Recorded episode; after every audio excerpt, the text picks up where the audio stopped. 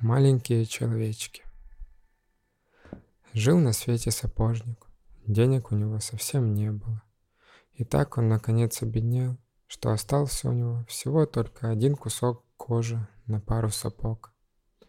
Выкроил под вечер он из этой кожи заготовки для сапог и подумал, лягу-ка я спать, а утром встану пораньше и сошью сапоги.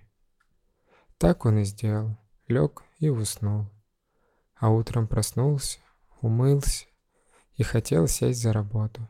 Только смотрит, а сапоги уже шиты. Очень удивился сапожник. Взял он сапоги и стал их внимательно рассматривать. Как хорошо они были обработаны. Ни одного стежка не было неверного. Сразу было видно, что искусный мастер те сапоги шил. А скоро нашелся и покупатель на них. И так они ему понравились, что заплатил он за них большие деньги. Смог теперь сапожник купить себе кожи на две пары сапог. Скроил он вечером две пары и думает, лягу-ка я сейчас спать, а утром встану пораньше и начну шить. Встал он утром, умылся, смотрит, готовы обе пары сапог. Покупатели опять скоро нашлись. Очень им понравились сапоги. Заплатили они сапожнику большие деньги, и смог он купить себе кожу на целых четыре пары сапог. На другое утро и эти четыре пары сапог были готовы.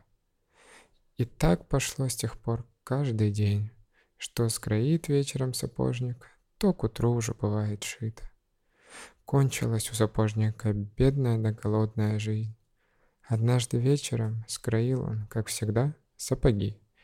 Но перед сном вдруг говорит своей жене. «Слушай, жена, что если сегодня ночью не ложиться спать, а посмотреть, кто это нам сапоги шьет?» Жена обрадовалась и сказала. «Конечно, не будем ложиться спать, давай посмотрим». Зажгла жена свечку на столе, потом спрятались они в углу под платьями и стали ждать. И вот, ровно в полночь, пришли в комнату маленькие человечки. Сели они за сапожный стол, взяли своими маленькими пальчиками накроенную кожу и принялись шить. Они так проворно и быстро тыкали шилом, точали да постукивали молотками, что сапожник от изумления не мог отвести от них глаз. Они работали до тех пор, пока не сшили все сапоги. А когда последняя пара была готова, спрыгнули человечки со стола и сразу исчезли. Утром жена сразу сказала мужу, «Маленькие человечки сделали нас богатыми. Надо и нам сделать для них что-нибудь хорошее. Приходят человечки к нам по ночам, а одежды на них нет, и, наверное, им очень холодно. Знаешь, что я придумала? Сошью-ка каждому из них курточку, рубашечку и штанишки а ты им сапожки смастери. Выслушал ее муж и говорит, хорошо ты придумала. То-то они, верно, обрадуются. И вот однажды вечером положили они свои подарки на стол вместо выкроенной кожи, а сами опять спрятались в углу и стали ждать маленьких человечков. Ровно в полночь, как всегда, пришли в комнату маленькие человечки. Они прыгнули на стол и сразу же хотели приняться за работу. Только смотрят, а на столе вместо скроенной кожи лежат красные рубашечки, костюмчики и стоят маленькие сапожки. Сперва удивились маленькие человечки, а потом очень обрадовались. Быстро-быстро надели они свои красивые костюмчики и сапожки, затанцевали и запели. Хороши у нас наряды, значит не о чем жить.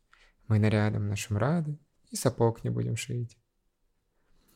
Долго пели, танцевали и прыгали маленькие человечки через стулья и скамейки. Потом они исчезли и больше уже не приходили шить сапоги.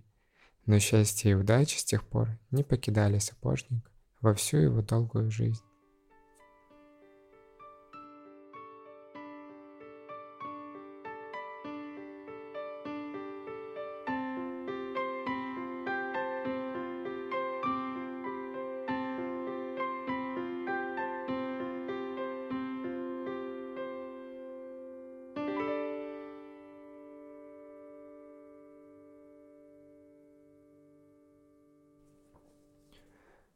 На этом официальная сказка заканчивается, но я хочу от себя добавить, что эм, прочитав эту сказку, можно сделать вывод, что было бы лучше не выказывать благодарность, не помогать тем, кто помогает тебе в ответ, а просто продолжить э, жить своей жизнью и богатеть на том, что делают твои маленькие помощники.